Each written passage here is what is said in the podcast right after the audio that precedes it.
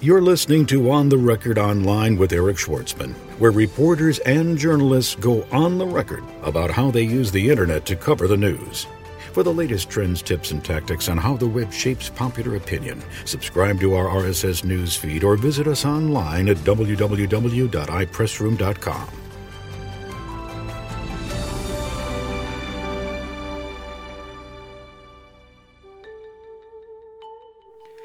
Carol Klinger, the associate editor of NPR's All Things Considered, goes on the record online.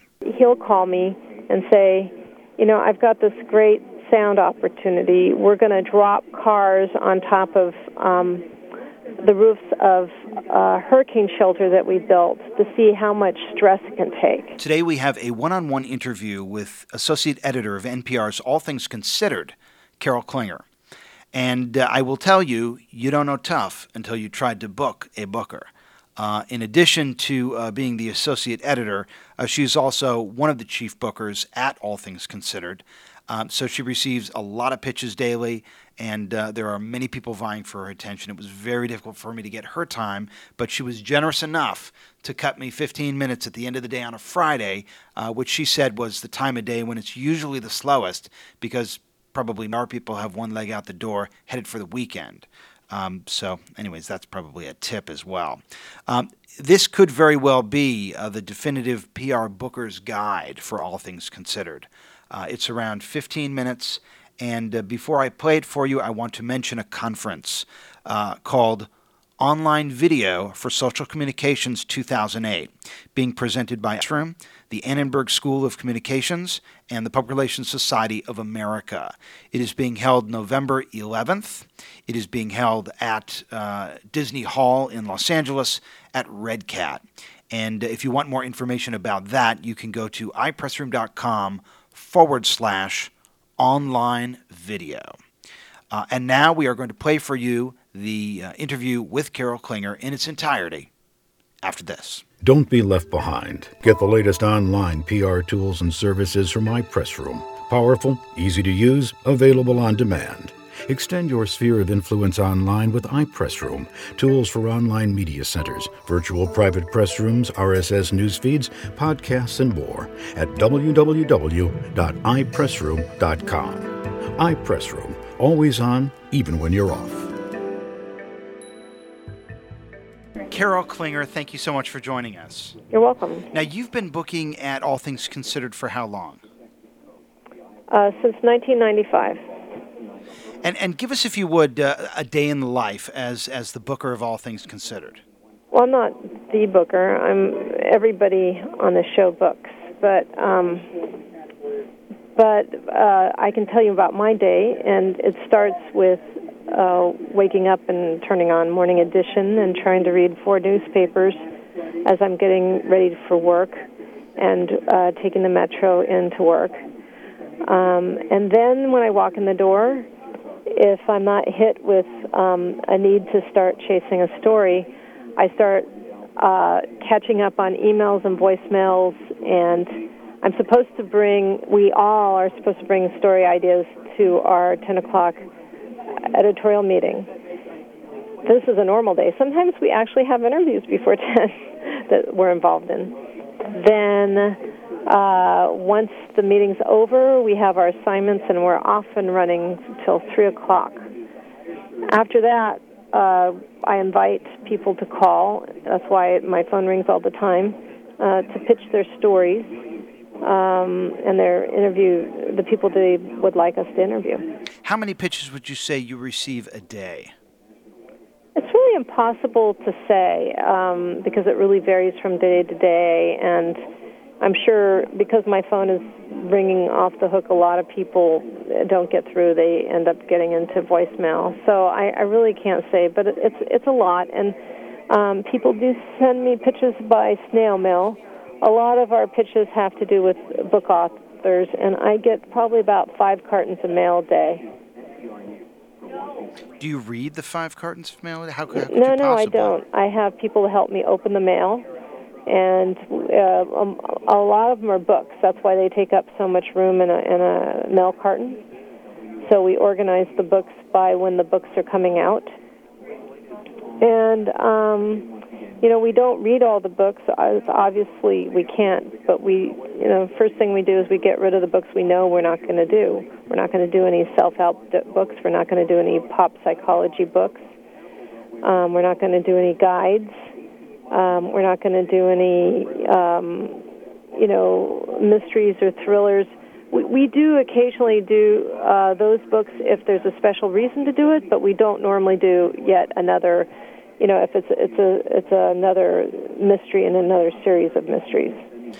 Um, we might do one if it's something special, um, like somebody hasn't written one for 15, 20 years or something, or they're de- totally departing from their, um, um, you know, their formula. We might do it then, or if it's something newsworthy. Outside of books, uh, what else are you getting pitched too frequently? Um, too many people who have, uh, you know, get rich quick uh, things, uh, type of pitches, um, health you know, sort of pop health things, um, too many diet uh, diets, and um, uh, those kinds of things. You know, there's a lot. There's a lot of people out there who, ha- you know, want us to interview them because they think they have the best way for people to lose weight, get rich, be more popular. Um, we don't do business management books. We get a lot of those, and we're a lot of pitches of people who want to help people manage their businesses better or start a business. We don't do any of those. Carol, is there any formula for what makes a winning pitch? I mean, is is there any rubric that you're following? Any guidance you can give to people in public relations for what's a fit and what's not? Beyond well, just... I'll tell you the the people who are really successful. Um, if if they understand radio and they listen to their show and they know what we do, um, there are people who know that they have a story that has terrific sound that is coming up. Um, there's one guy from one of the universities who has very rarely, it may not even be once a year, it might, it might be once every couple of years, has something that's, that's happening at his university. It might be an experiment, it might be a test um, where he'll call me and say, you know, I've got this great sound opportunity. We're going to drop cars on top of um, the roofs of a hurricane shelter that we built to see how much stress it can take. That kind of thing. Um, and those are great. Those are great for radio, and that they're surprising and they're unusual, and it's just perfect for our medium. Of all uh, the of all the stories, all the people that you're talking to, all the stories that you're booking and and and, and moving forward with, what percentage would you say uh, come from people that you've been working with for a considerable amount of time, and what percentage are people that are calling you blind for the first time? You know, I'm sorry, I can't I can't really tell you that because there are people who call me blind that have a great story idea and then there are people who know what we want and they come up with them over and over again. And I don't know what the percentages are, but the thing is to tell you the truth is most of the interviews we do don't come over the transom. They're not people who call us with a great story idea. and They're not because most of the pitches we got are not things we would do. Um, we're a daily news show, and we are covering the news as it's happening. And so most of the booking we are do is we're trying to get newsmakers as the news is happening. We're trying to get um, people who do who have just had an amazing experience or amazing experience, and we're very very quick. We do it in just a few hours. You know, it's usually the same day. Um, smart book publicists will keep their ear to the news and they'll know um, when they have the perfect expert for a story right when it happens. And those people know to call me. No, first they call their, their expert to make sure they're available. And then they'll call me and say, Do you need somebody who can talk about this? uh, for the story. And and once in a while, we get that person on the air. They just call at the perfect time when we're desperately looking for somebody. But that doesn't really happen that often. Now, obviously, All Things Considered is a news program, but there are so many NPR programs that are feature oriented. And uh, NPR has been so aggressive on the use of podcasts to extend the, extend the reach of the programs to listeners on demand. And I wonder if if if that's changed your perspective on booking are you looking for more feature oriented stories more evergreen stories because people may be downloading them two two days maybe two weeks after the, after it's been produced I, I have to say it doesn't. We we do have um, a whole other department now that works on podcasts, and they um, produce their own programming. They might repackage the, the things that we do, or they might produce their own. Um, but uh, my life is getting the news on the air as quickly as possible, and I don't really have time to think about, oh, and this would be a good podcast. There are some things like when we do we do do book authors and we do people who are involved in films. They're you know either the director or the actor or the writer, or sometimes the author of the book that a film is being made up from. Um, and we also do music and some things like that. And those things we have, we take a little more time with. We can plan ahead, and we also will think about other ways to get that information to people. There's, we only can maybe spend between five and nine minutes, twelve minutes at the most on a. Uh, so sometimes we have other materials that we'll put on the web uh, that we think our listeners will will go to and, and, appreciate because we can't cram it all in one show. Has the emergence of um, all these blogs with people publishing their personal opinions to the internet, I mean, has that affected your perspective on how you do your job at all? Well, unfortunately, it makes us chase after rumors more and try to find out if they're true or not, and it takes up a lot of our time. so um, you know, there are there are blogs, but is it useful for me to find people to interview? Very seldom. I mean, anybody that I find through a blog, I have to spend an extremely large amount of time to vet them to see who are they? Are they who they say they are? Do they really know what they're talking about? Um, what uh, moving forward, uh, you know, through the end of the year here and maybe into uh, next year, uh, what do you th- what do you see as as the hot news trends? What do I see as the hot news? Well, what what trends? I mean, do you think uh, this this notion of, of green news is that something you're focused on green beyond the election? Environmental. Yes, I mean beyond the election, what other what other news trends do you predict gaining steam and, and interest in the mainstream news media? Well, one of the things that is on everyone's mind is the economy. And um, we are always looking for new and unusual ways to cover it in a way that really connects to people and makes them e- it easier to understand. But I don't want to encourage people um, to call me with uh, pitches once again with their self-help books and so on and so forth because that's not what we're looking for.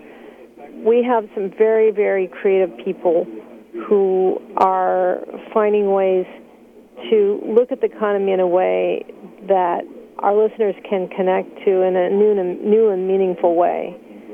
Um, it's something that's always on our minds, and when we are listening to a story idea, we are trying to put that, we're trying to keep that in mind how can we make this uh, connect to our listeners in a way that's meaningful to them, but also just not so complicated and um, deadly boring. I mean, econ- economic stories are hard to do in a way that is um, not not deadly what can I say? You know, so many columnists have talked about uh, a more polarized political climate than ever in the U.S.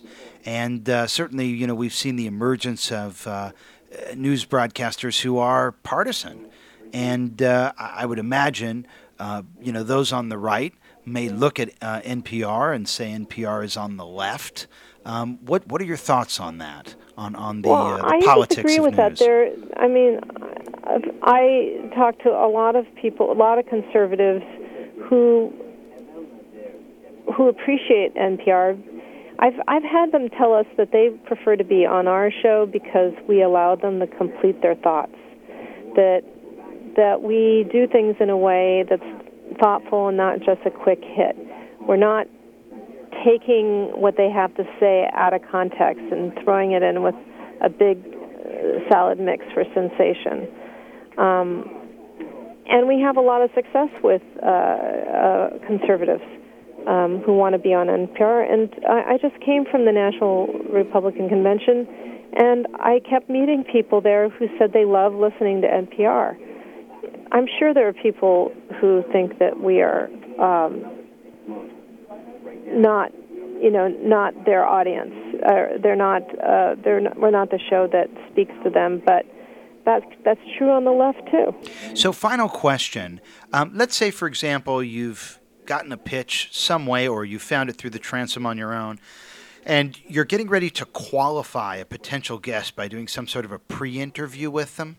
Is this something that happens quite frequently?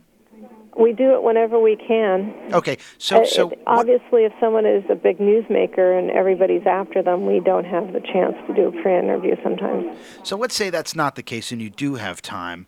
Uh, what what tips, what words of wisdom would you give to someone who's getting ready to do a pre-interview? What do they need to know to give a great interview, and what makes a great radio interview?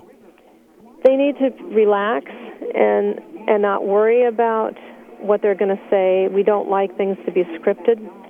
Um, we want them to be themselves. And uh, the the biggest thing is not to be nervous. Well, listen, I know you're very busy, so thank you so much for giving us the time. And um, this has been Carol Klinger uh, of um, All Things Considered. Uh, once again, thanks for joining us. You're welcome. You've been listening to On the Record Online with Eric Schwartzman, where reporters and journalists go on the record about how they use the web to cover the news. For the latest trends, tips, and tactics on how the web impacts corporate reputations, subscribe to our RSS news feed or visit us online at www.ipressroom.com.